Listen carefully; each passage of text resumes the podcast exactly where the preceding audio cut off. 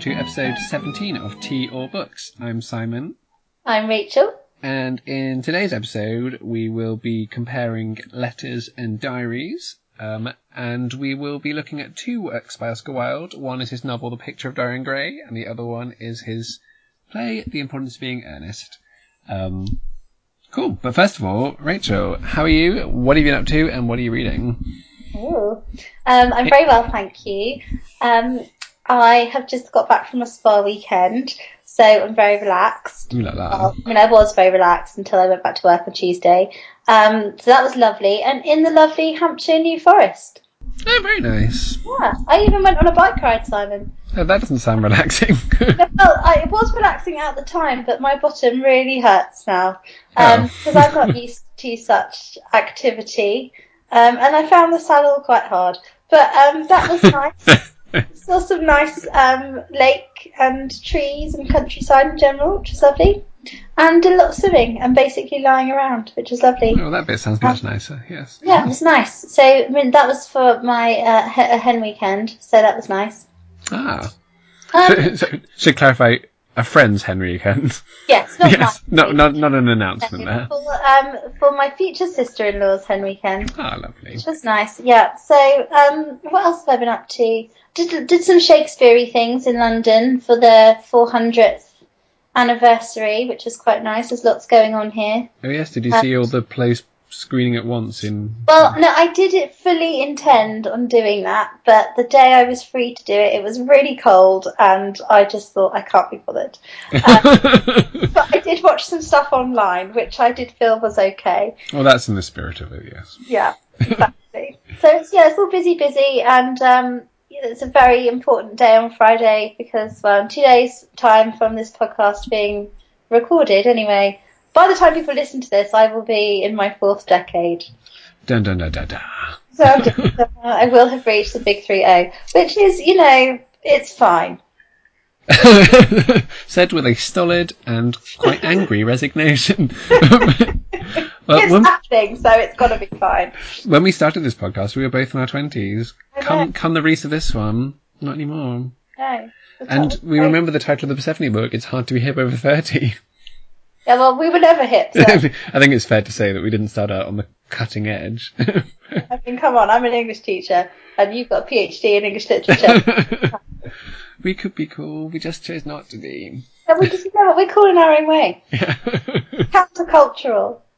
oh, I like that. That sounds better than losers.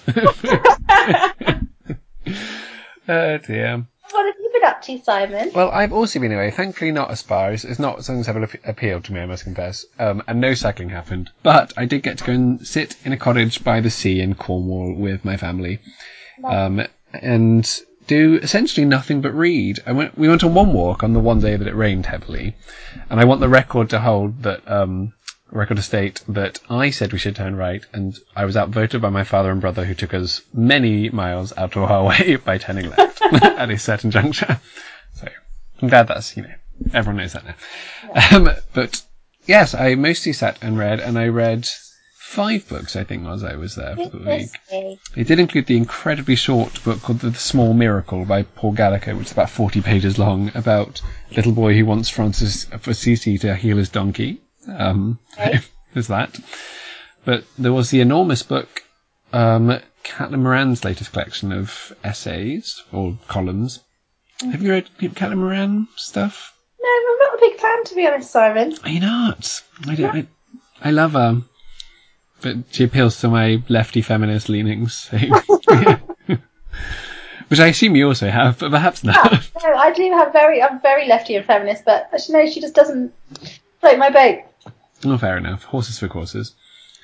Um, uh, also, a book I did not finish that was enormous that I was reading um, whilst I was there was DJ Taylor's The Prose Factory. Have you- you come across that? It's an overview of literature since 1918, um, which is a, a bold and ambitious task. Um, Just literature in general. Well, literary life, in fact, He doesn't write that much about any particular fiction, but mostly about the people who were around it or dominating the discourses in any particular time.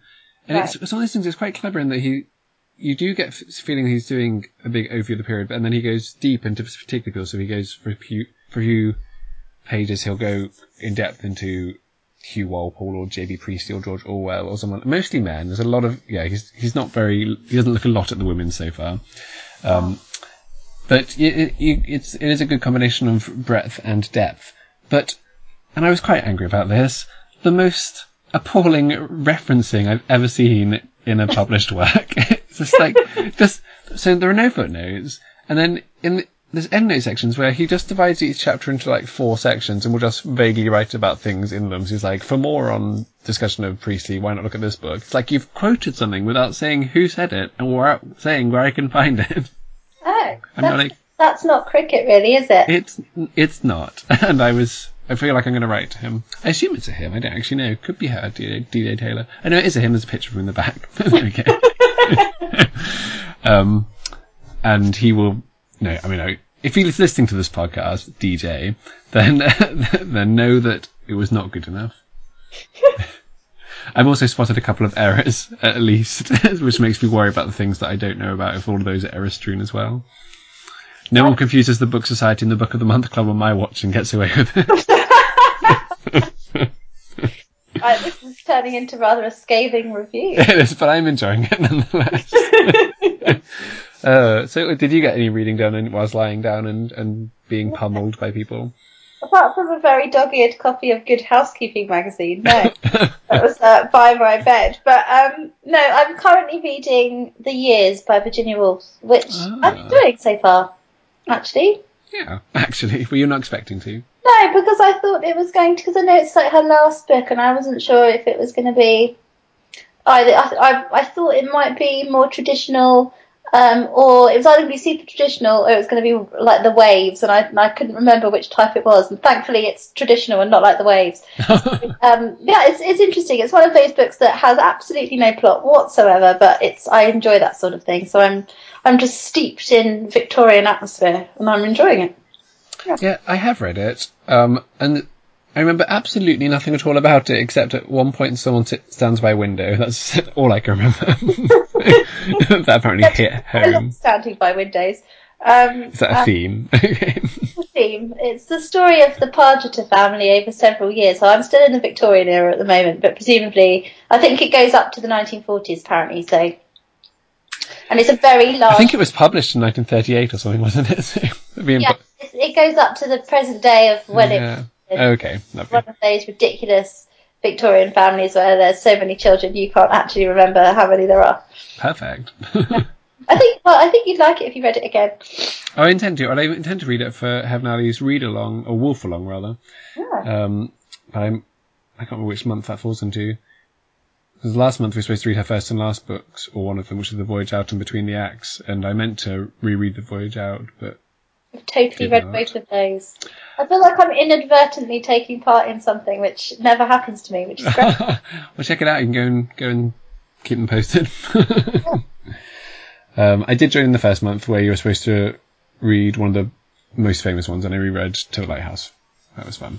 But I keep meaning to read Night and Day. It's the only one of hers I've not. oh, it's really good. finished. I I think we talked about that in an early one, didn't we? Yeah. Yes. One one day I will. Well, in fact, again, last month I meant to read it. I think, but never mind. Soon, perhaps. I don't know. at some point. At some point. Um, next on my radar is actually, have you come across Apollo?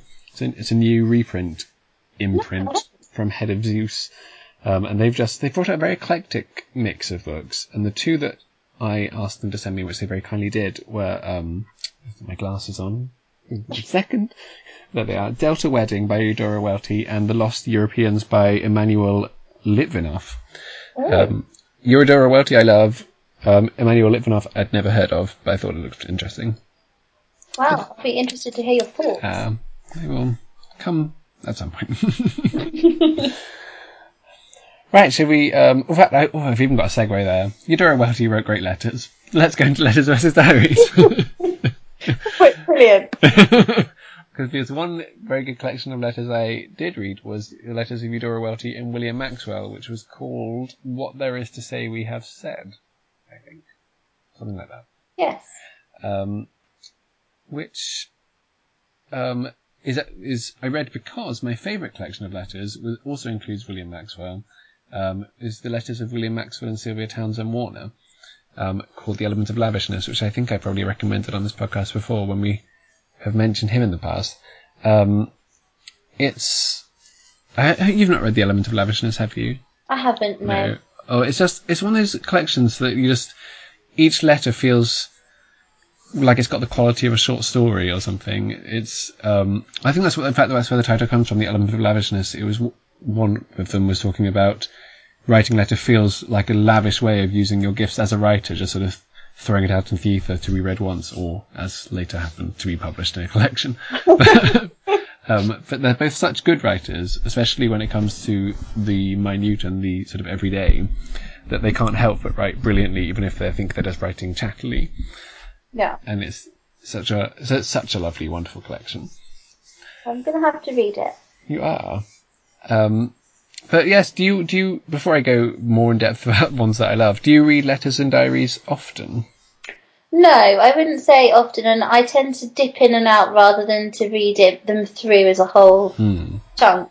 Um, I mean, I feel a bit uncomfortable with diaries because and and well, in fact, I feel uncomfortable with both of them to be honest, because you never know whether they actually wanted them to be published or not. Mm-hmm. It's the age-old problem, isn't it? Yeah, and it feels a little bit like you're rummaging around in someone's knicker drawer. You know, it's like, oh, you probably didn't want people to know this about you, or you didn't want this to be said. But then, I think probably with diaries, there is certainly amongst people who were famous when they were writing them. I think I always get the feeling that they kind of had an eye to them being published at some point. Some of them definitely. I think, in fact, Virginia, was it Virginia Woolf who was like redrafting her diaries for publication yeah. when she died? Yeah. So um, some of writers do that. Yeah, I, I, it is a really difficult quantity because I love reading letters and diaries, and I always have one on the go um, of one or other type. Um, and I just sort of shut that part of my mind off where I think this is a private matter. Um, yeah, I think I need to do that more because they are fascinating and they really, I love it, especially when you read writers' diaries and also letters and you get an insight into their writing processes and how they think about things and where they get their inspiration from. Um, and also like connections between between writers. Because, for example, you know William Maxwell, I would never have said, "Oh, him and Sylvia Townsend Warner must have been such great friends," because you just wouldn't expect it, would you? Yeah, yeah, you wouldn't. It's really unexpected, and I think those seeing those unexpected relationships and also seeing that sense of community that these writers found with one another to communicate and to share ideas and to share just like the everydayness of life is really, really interesting and also inspiring at the same time because you think, well, actually, they were just ordinary people and you know they had ordinary worries and like petty things that they wrote to each other about as well. Not everything was always mm. highfalutin and. And the reason they started writing to each other is because it was when William Maxwell Maxwell was editor at the New Yorker, and she was sending him short stories, um, which started off as his professional relationship, but became much more than that. And it it is this, this thread continually going through it, where he is not only writing about his wife and children, and she's not only writing about her, her partner and her life, but the is also sending back a story, or sometimes rejecting a story, or sometimes saying, "Can you change this?" and or she's writing about how she's getting along with certain things. It's this wonderful mix of, and, and so impressive that they managed to combine that professional relationship and a personal relationship because yeah. I can't imagine being on hugely friendly terms who with someone who every few months rejects a story I've written. Yeah, that's really difficult actually, and I think that's very testament to William Maxwell's personality because everything I've read about him, people were like, "Oh, he, you know, he's such a wonderful person, mm-hmm. knew how to phrase things," and I love how you get to know the personality behind the person that you've been reading. So I think you can tell a lot about a person's personality through their fiction writing, um, because there is a sort of current of morality and things that people notice that you can tell that's who they like as a person. Mm. But at the same time, being having that curtain drawn aside and getting a glimpse into someone's inner self is really lovely. Um, but I, also, I, I, mean, I don't just read writers' stuff. I really enjoy reading um, like historical letters and diaries as well. Like I, I do enjoy the Mitford stuff. As oh yes, of course. Uh, very hilarious often, but find them really difficult a lot of the time with all the acronyms they use and names. I lose track of who's who half the time. I'm also amused by my brother has a, a deep set aversion to the Mitfords, um, which doesn't come because of, you know, Unity's Nazism or Diana's fascism or any of that, but mostly because they used to refer to the Queen Mother as cake. and that apparently was where the line in the sand was drawn for Colin. like, right. this I will not tolerate. Whereas, oh, I, I loved that collection of letters so much. After the um, Maxwell and Townsend Warner letters, those are my favourite. It's just we talked about it before, but this wonderful societal record, but also just so sad as one by one the sisters die and there are fewer people writing.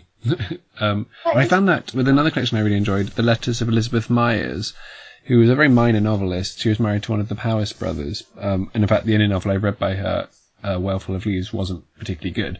But but the letters were great. But um, whoever I think it was her husband who edited them, Littleton Powys, um, who'd ordered them by correspondent.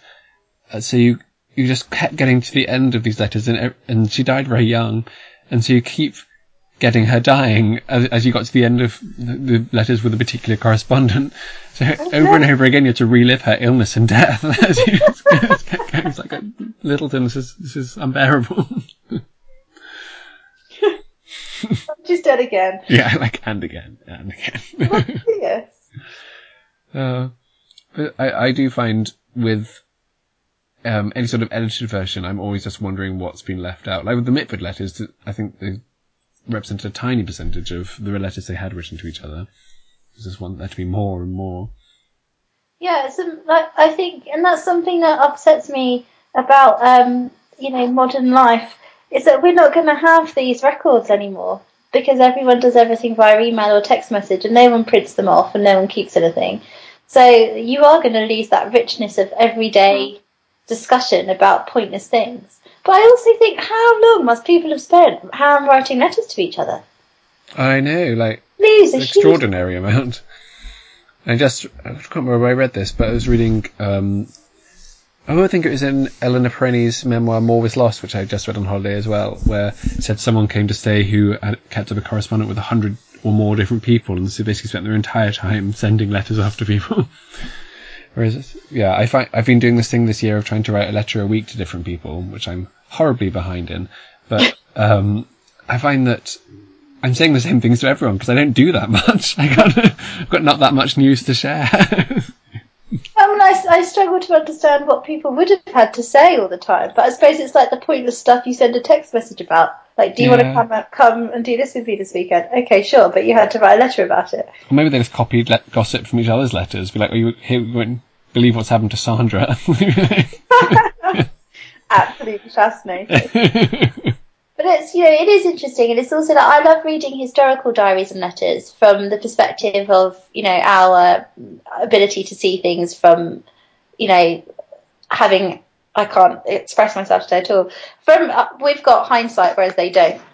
Yes. So, for example, um, I'm quite obsessed with Russian history, and um, I love reading anything to do with the Romanov family and their diaries and letters where they're just completely oblivious to the fact that their whole world is about to fall apart um, is really, really interesting and also really heartbreaking as well because you think you are just literally walking into the abyss and you had no idea. Uh, um, so Dad, Dad, was reading Simon Sebag Montefiore's new book, is it new? His book about the Romanovs whilst we're on holiday, so he kept sharing excerpts from it with oh, us. I really want to read that. I haven't bought it yet, but um, I knew I wouldn't have time, but I'm saving it for the summer.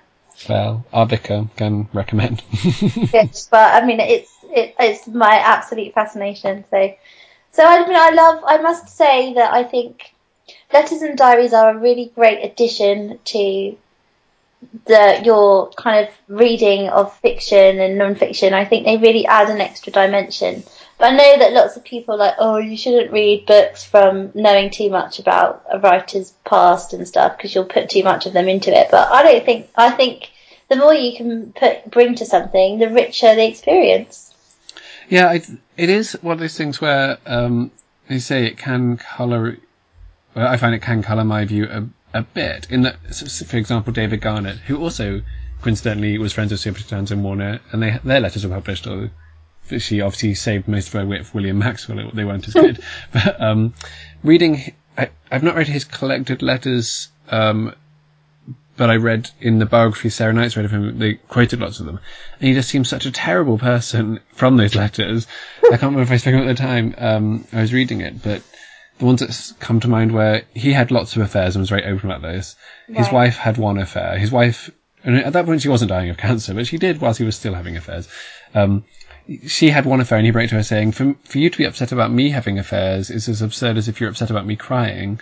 But for me be to be upset about you having an affair is a matter of preservation. He was so angry that she'd had his one affair compared to his hundreds. And it was just one of those things where I was thinking, David, I still love Lady and the Fox. It's a great novel, but you, you were a terrible person. and I really don't like you. yeah. Well, I mean that's that's true as well because you know I think you can read the Mitford letters and read some of their very questionable beliefs and be like, oh, I'm not really sure I'm comfortable with with kind of liking you anymore.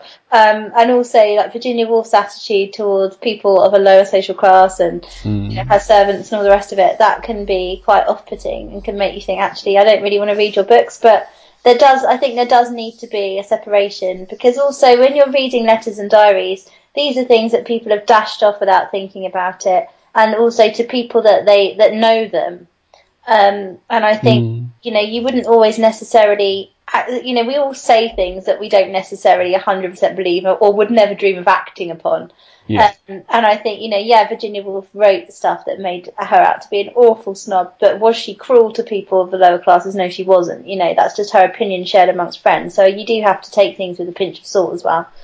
Speaking of dashing things off, I, I have always felt so dispirited at, at the attempt of my, my um, sort of half-held ambition to be a writer myself when I read Virginia Woolf's diaries, and I'm thinking she just dashed these off, and they're so brilliant. She's just. What's the point of anyone trying to write if Virginia Woolf can write so well and she's just doing something that perhaps she didn't think anyone would see, perhaps she would. But um, whereas if I ever write a diary, it's just like either went to see friends today, it was nice, or just, just sort of moaning about feeling ill or something. um, but I certainly have, even though I have hopes of at some point being published, I certainly don't want my diaries to ever be published. That would be horrifying. No, nobody thinks that. Um, do you have any other favourites that spring to mind? I'm just trying to think. Um, no, I mean I don't. I mean I don't have masses of them. I have Virginia Woolf's diaries and letters, and I have the Mitfords letters, and I have like historical stuff. Um, I really would like Jane Austen's letters, but I can never found it for a reasonable price. I'd love to read those. I have read those, and um, I really liked them. There's a there's sort of a reputation for them being really boring, but I found them fun and inter- and just quite funny. Um, which is weird because all the criticism about them suggests that they're tedious, but um, and a lot of them were destroyed by her sister, so we who knows what's in those. But um, what I did find interesting is I don't know if you come across whenever people talk about Jane Austen, they always talk about her saying. Um, you should write about three or four families in a small village. I'm going to paraphrase these things horribly, I'm sure. Um, or saying I write on my two inches of ivory. Those are the two big things that people always talk about when they talk about how she viewed her craft. And they're in her letters. And in context, they are clearly sarcastic. I think this is like gone down as how Virginia Woolf viewed writing. It's like, no, she didn't. she is like, she is being very self, dryly self-deprecating and doesn't mean us at all. But, I think that's. I, mean, I would really love to read them because I I think they would provide a real insight into her work. Um, and I just think, yeah, they're really a nice way of finding out things about people who are dead, and we don't have, you know, masses of interviews with them like we do with modern day writers. We don't have the kind of ability to understand exactly what they thought about this or that, or what their political views were, or through uh, any other means than their letters and diaries. And you can get so much richness from them. And I think even if people say, oh, well, you shouldn't really bring them to the text too much, if it helps to illuminate something or to help you see a different perspective of something they've written, I think it's brilliant. Absolutely. Agree with them. I just love it when they talk about writing, and that's why I like a writer's diary, the um, edited collection of Virginia Woolf's diaries, where it's just about when she's writing. Um, I like reading the other entries as well, but that's just so nice just to be able to look at the progression of a novel through different diary entries or something like that. Yeah. And also it gives you hope because you see, you know, if Virginia Woolf struggled, then I'm fine. Well, that's true. That is true. Um, another of my favourites. Um, do you read, have you read? I think actually I may have bought it based on your recommendation. Nella Last's Diaries. Oh yeah, no, I have. Yeah. Yeah, um, I love those just for because most people who's published have published Lesson Diaries understandably are famous for something else, whether that be writing or not. I, Yeah. s- I love the fact that with those it is just this every woman. Although it's heartbreaking that she thinks she's not talented enough to be a writer in them. You're thinking you've got such a natural way with words. You would have made a great writer. In some ways, you have made a great writer just without realizing that's what you were doing. No, it's lovely, isn't it? And I think it's so nice as well um, to be able to read diaries of, of ordinary people. And I think there's actually become quite a vogue for this at the moment. If- I know um, I saw it in a bookshop, but it was enormous and I couldn't handle the thought of it. But it's something called A Notable Woman, which was about the Hmm. letters, letters or diaries, I can't remember, of a of an ordinary woman. And I was reading a review in the Guardian this weekend about a new book. Um, it's called, I think, A Discarded Life. It was absolutely fascinating article about this man. He, the writer who who wrote this book, it's a collection of diaries from the 1940s up to the present day. And this guy, this guy's friend, he's a writer. He lives in Cambridge and he's a writer anyway. Um, and his friends found this whole bo- like boxes and boxes of these mildewed diaries in a skip.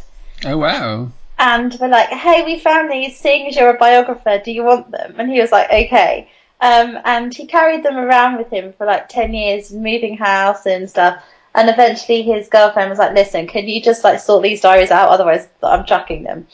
um, and so he started looking through them and he found this absolutely like fascinating diaries, but because there was no identification in them whatsoever of who this person was or what gender they were, he had to re- like really comb through them all and gradually piece together this life how all these fascinating! fascinating discoveries, like things that he'd assumed about the genders of people. He later on realised he was wrong and about the age of people. And then the best part was, so he got to the end and realised that he must be missing quite a lot of diaries. And he also realised that the person who'd written them was still alive Oh wow! and managed to track them down.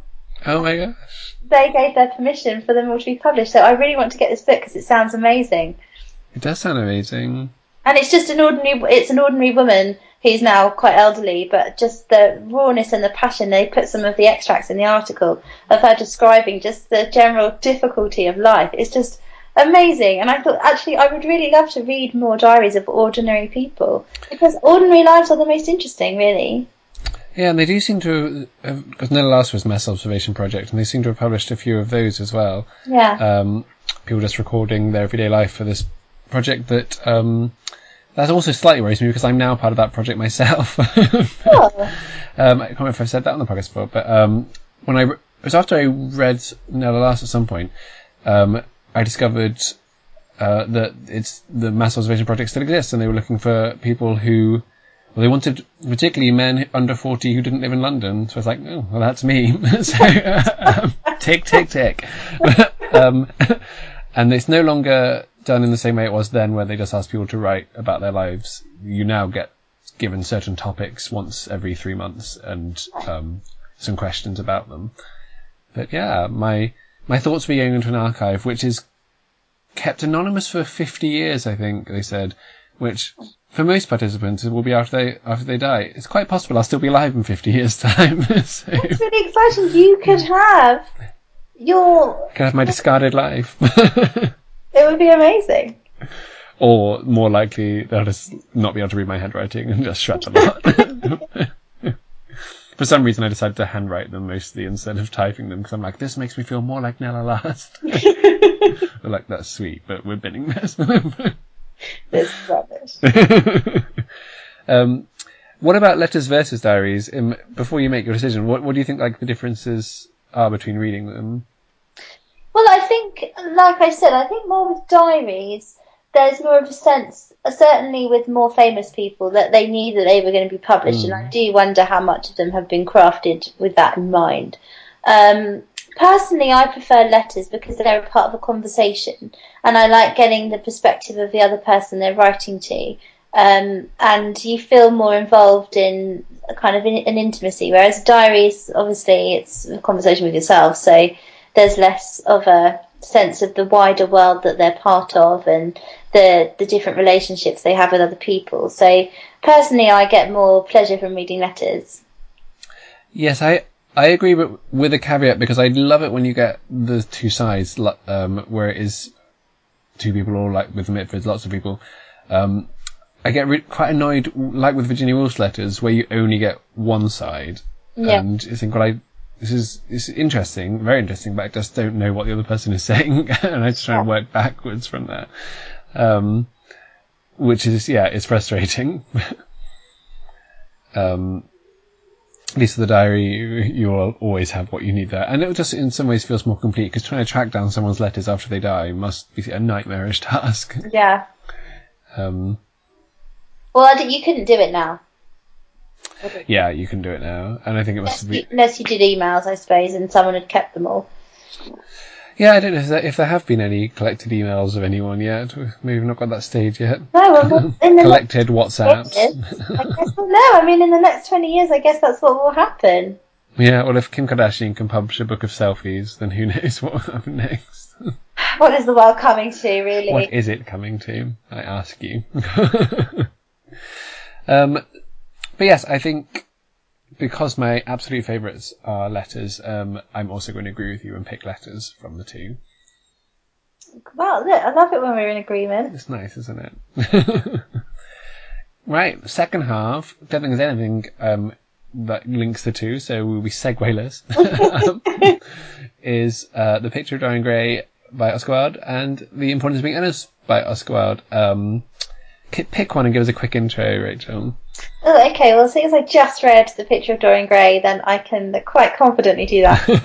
um, I'm sure many people have read this, but basically, it's a story of Dorian Gray, who is a very attractive young man. Who's also very rich, got everything going for him, very nice, has lots of friends, um, and he's particularly friends with a painter who is obsessed with him and paints this portrait of him. That's beautiful and perfect um, and he has it up in his, uh, Dorian has it up in his living room. And at the same time, he makes friends with um, a friend of the painters, Hen- Lord Henry Wotton, I think his name is.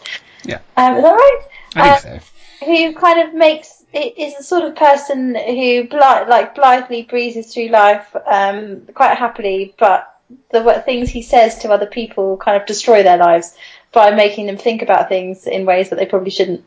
Um, and Dorian Gray basically decides to is kind of lured into doing uh, believing that aesthetics is and beauty is all that matters in life, and um, then leads him down a, a path of self destruction, taking other people with him. And this is all recorded in the portrait of him that slowly um, that takes on all of the the aging and the damage and the horribleness that should be marked on Dorian's face from what he's done. Um, and it's, yeah, it gets worse and worse and worse as it goes on. I won't say what happens if people haven't read it, but it's, um, yeah, it's quite a dark, dark book in the end. Beautifully summarised. Thank you.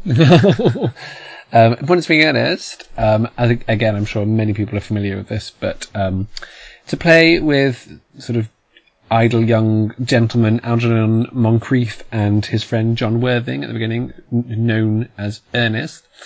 Um, John wants to propose to Algernon's cousin Gwendolen, um, but there is an issue that he cannot prove his parentage because he was found as. Um, I'm not going to. Maybe I will.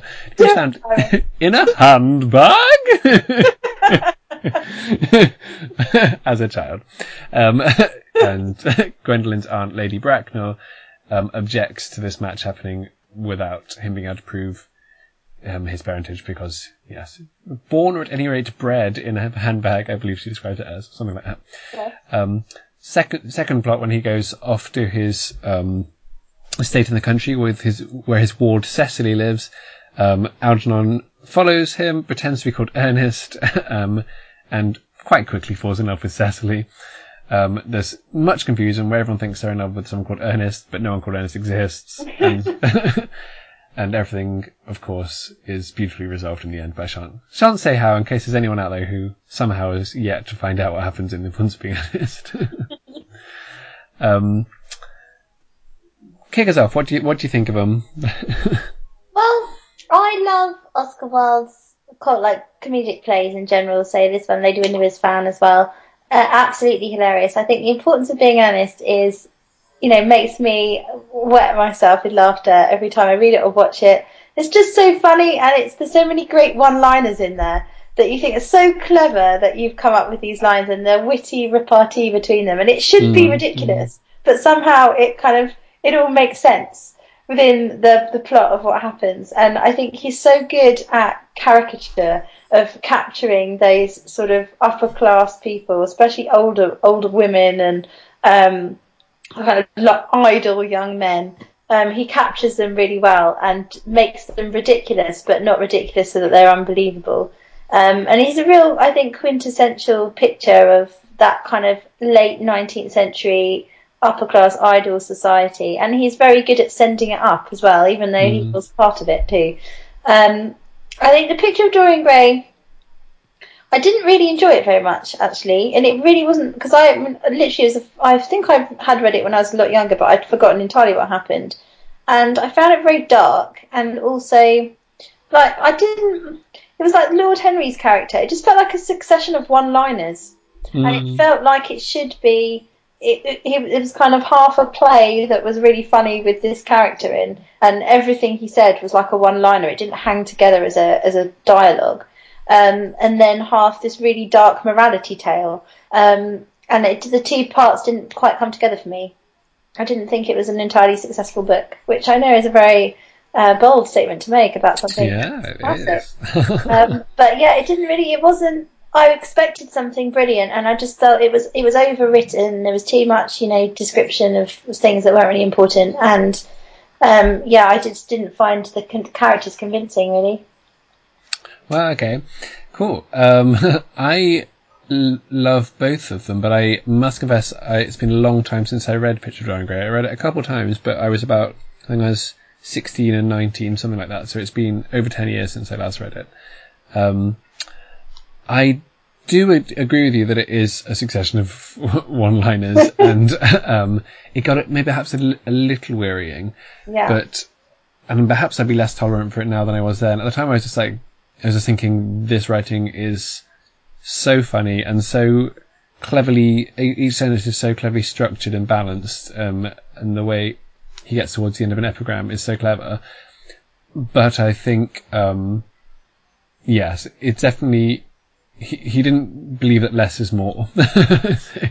he, he was putting it all in there. In fact, I think large chunks of the, of some of the um, dialogue is actually just taken out of one of his plays. I forget which one. There's there's only lines we thought, oh, that was good. I'll pop it in this conversation as well. um, but as you say, also quite dark, if if not ever particularly specific about what the dark deeds are. No. Um, I think he yes, mentioned. Very, yeah, it's very skimmed over. And I think he mentioned that at his trial for indecency, in fact, where he said, like, everything dark in this is in the minds of the reader. Probably didn't help his cause particularly. But, um, it's it is an interesting combination of dark and light because the things that he does even if we're not sure what they are, do destroy other people's lives. And it's quite a dark concept that this, that what you do can sort of mark you physically, even if it's a portrait of you. It seems seeing it's transferring to this portrait, like yeah. looking more twisted and more evil. Um, I think that, that sort of contrast he builds between virtue and appearance is quite bizarre. Maybe like, I don't there's something of classical myth in there as well.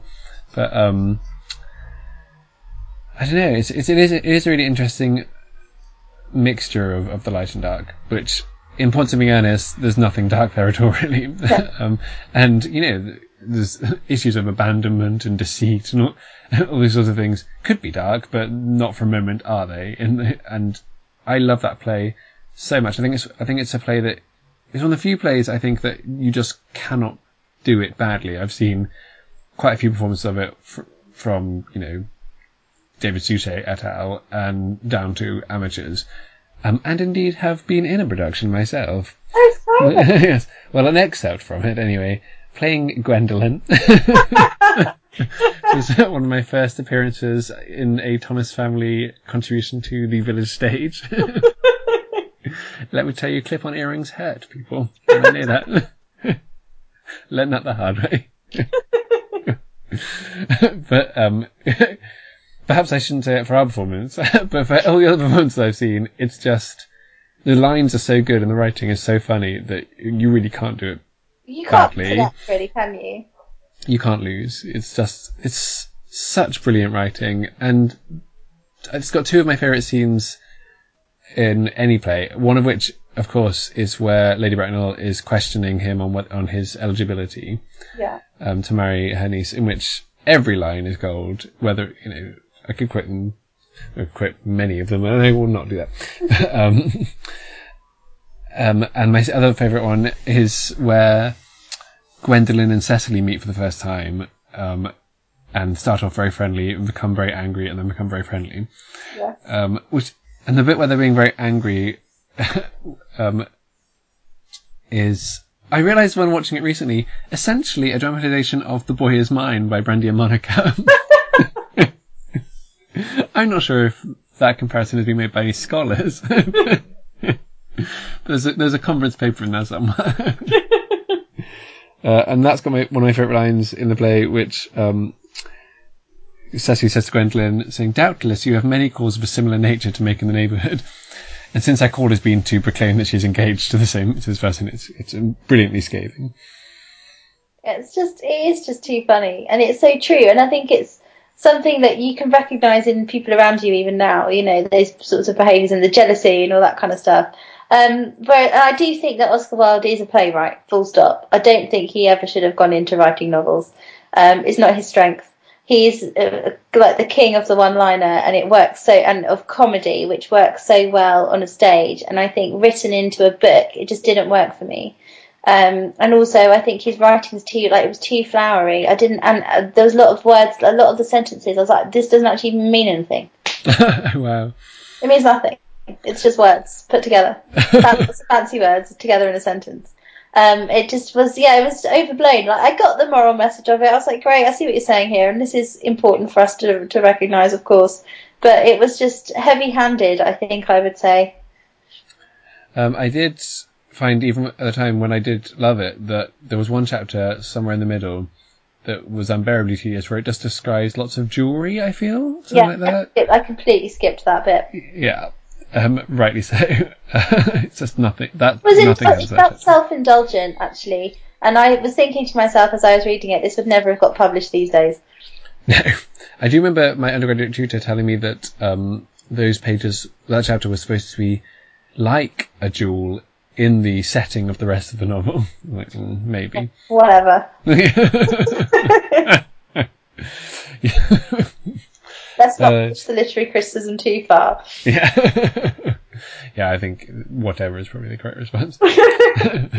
um, I think the, I do think the central idea of it is brilliant. I don't know if it has any um, any sort of precedent in terms of you know portrait in the attic sort of thing. I mean, in some ways, it's a bit like Mad Woman in the Attic, secrets hidden out of sight, Gothic tradition sort of thing. I mean that's exactly what it is. It's about you know our inner self being you know the, this hideous monster that we keep hidden by our exterior. And it is you know modern life isn't it?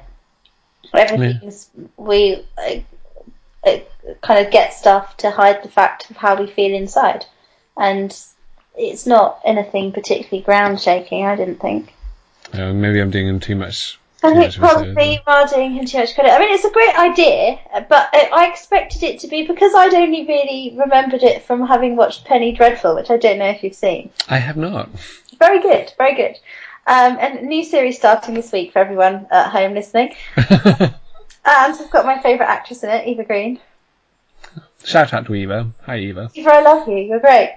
Um, and it's in there is Dorian Gray is a character in Penny Dreadful, um, Ah. and he's made out to be this very kind of evil um, creature, and also the the in the which I and I expected this to be in the book because I'd forgotten about what happened in the Penny Dreadful. Basically, if anyone looks at the portrait, they will die. Oh well. I expected that element to be in the book. Did you? I was like, oh, that's disappointing because I thought it was, you know, a whole thing about if you l- looking upon the evil in this portrait will kill you. If you see what I mean. I see. I gotta gotta be honest with you, Rachel. I'm quite glad that wasn't in the novel. it sounds terrible. No, honestly, it works. okay. Context. Is it just is it just like the area around the portrait is strewn with corpses? No, because it's kept. He purposely keeps it hidden away because if he it, and he can't look at it either. Oh, I see. That's the thing. He can't look at it, and if he looks at it, he'll die. That's the thing. oh, I see. Um, so like if he is confronted with who- with who he really is, then he will die, which kind of is what happens because. Um, well, actually, I won't say just in case. Um, I mean, metaphorically, I think that's what happens, but not literally. If you see what I mean. Well, kind of literally, but at the same time, not like literally in terms of the power of. Uh, it, there's not like something in the picture that's going to do it to him, but it, like you know, obviously, he does it to himself. But I um, think we've done the opposite of spoilers now, where even people who have read it will be confused about what happens in the end. is that who? Um, just stop talking now. Just talking nonsense. It's been a long day. have you seen? Um, oh, well, I suspect probably not. Um, the film because you know Yeah. It's terrible. Don't. It's I bizarre. was It's tempted to, but Yeah. Um, well, my abiding memory of, of it was seeing it in an incredibly cold cinema where I had to put on my jumper, coat, hat, scarf, and gloves, and my teeth were still chattering, and two old ladies at the back started just chatting to each other because we got bored halfway through. but, but besides that, is what I do like about the novel is that, it, it, as I said, it is quite subtle. You don't know what he's done, whereas they replace that with like orgy scenes, and then instead of it just being this portrait that is in the attic, it sort of like a ghost. It sort of like swirls around the room. Very bizarre. Whereas the film, if I'm being honest, um, the, the Judi Dench one, I really did enjoy. That was fun. yeah, that's great. Although I could have done without the singing, that felt out of place. Yes, good. I mean, extra singing is never appreciated, but yeah, you know, I love and I love the fact that that does translate really well. Um, and it's also really great to teach. Kids love it. Yeah, yeah. Um, yeah. What do you what do you draw out when you're teaching it? Um, more kind of the social context, but also talking about um, issues such as identity and um, you know jealousy, honesty, all that like appearances and deception, all that kind of stuff. Kids love it. That's interesting because because I do think it was such a flippant play. Um, even that, yeah, I did. I I would find it hard to analyze um, like bro- broader morals or things, but I guess there's a lot you can do about. Well, it's, it's interesting very much in terms of like stage effects and, ter- and Yeah, dramatic you can irony and look at stuff. it From, yeah, I mean, you can look at it from that perspective, but also I think it's really interesting to look at from a s- perspective of, of social class and how people were treated depending on where they came from, and you know, like the whole fact he doesn't have a background, so therefore he's not considered as worthy as somebody who has comes from a good family and all that kind of stuff. Kids find that really interesting. Hmm. Um, I don't think it's it's not as I mean they don't find it as hilarious as they should. I think it is a play that is for older people. So, I mean, I would prefer, to, I normally prefer to teach JB Priestley over Oscar Wilde, just because, especially for the younger ones, they get it more. But it's, um, yeah, no, it's it's good, and I think the kids find it like the kids do find it funny, especially when they watch the video first, like the DVD first, Hmm. sort of see it, and then they're like, oh yeah, no, I can see why that's funny. It's the same as Shakespeare. If you show them the film first, then they get it, and then they they understand where it's going. So. That is impressive, I think, in the play that it is quite, in some ways, quite a convoluted plot, and Yeah. a couple of characters having two different names, and yet the way Oscar Wilde writes it, it never feels like you don't know what's going on, or you know, No. any confusion to what anyone's feeling at any one time. It's. I think confusion is is a rather a habit of English drama because I mean, come on, A Midsummer Night's Dream. Who knows who who? You know, Hermia, Lysander, Demetrius. I was just teaching this today, and it got to the point where I was getting them muddled up, and I was like, right, okay, we need to stop now. uh, have you read A Comedy of Errors or The Comedy of Errors? No, I think I've seen it, but I've never read it. Oh, it's terrible. it's it's two sets of twins. What one of whom is, I think no, I think maybe they're servants, the other or something. The whole thing is just a series of scenes of one person turning up and the other person thinking it's the other twin. um, and everyone thinks their twin brother has died at some point in at sea, I think. Um, and the whole thing can be cleared up at any time by, by any single person saying, "Oh wait, I've got a twin." Maybe that's what's going on. No one ever thinks to mention it. No one ever does. Uh, and that is so convoluted. You never know quite what's going on, and nor does anyone else. No one really cares. it's like let's just get to the end of this, see what happens, and deal with the fact that we've had one person playing both parts. I don't know how we're going to get around that. Stick a mirror on stage is apparently what someone did in one performance. oh dear. Um, can we talk for a second about what a brilliant creation Lady Bracknell is? Yes, she's amazing. And so I think typical of I think most most of us have had a grandmother like this. I feel like we have like not a posh one, but just one who is just horrified by everything. And it is I- I very, haven't very had cidrict um, well, maybe you haven't, but you know, it has like very haven't. strict ways of doing things, and doesn't like um, doesn't like it when someone doesn't fit their um, perspective of what it should be Mm, accepted, or a, a family relative, let's say, an aunt, sure. some matriarch somewhere. I've met plenty of this sort of person in real life for sure, um, albeit not exa- as exaggerated, perhaps. You know, country gentry types. um, and in some ways, she, she seems to me, even though she is in many ways quite different, to come from the same stable as Mrs. Danvers. not like, and what do I mean by that? I, I guess I mean a sort of slightly, slightly a grotesque, but um, and very over dramatic, but completely, I don't know, divas basically. They're divas of their time. yeah, but at the same time, with behaviour that is completely realistic, which is kind of frightening in many ways. Oh, especially with Lady Bracknell, perhaps like she was expressing attitudes that certainly existed, wasn't she? Yeah, and exactly. Um, but just pithier than most people would have done. She's no caricature. That's the scary thing about her.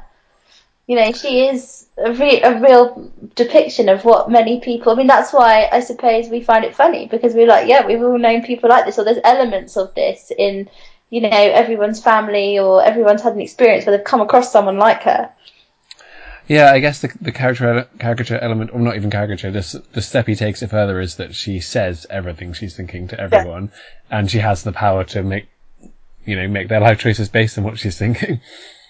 Um, yeah, I can't. I mean, in some ways, I can't help but admiring her. She's this powerful, strong uh, woman in this male-dominated society. She's not going to let her husband tell her what to do.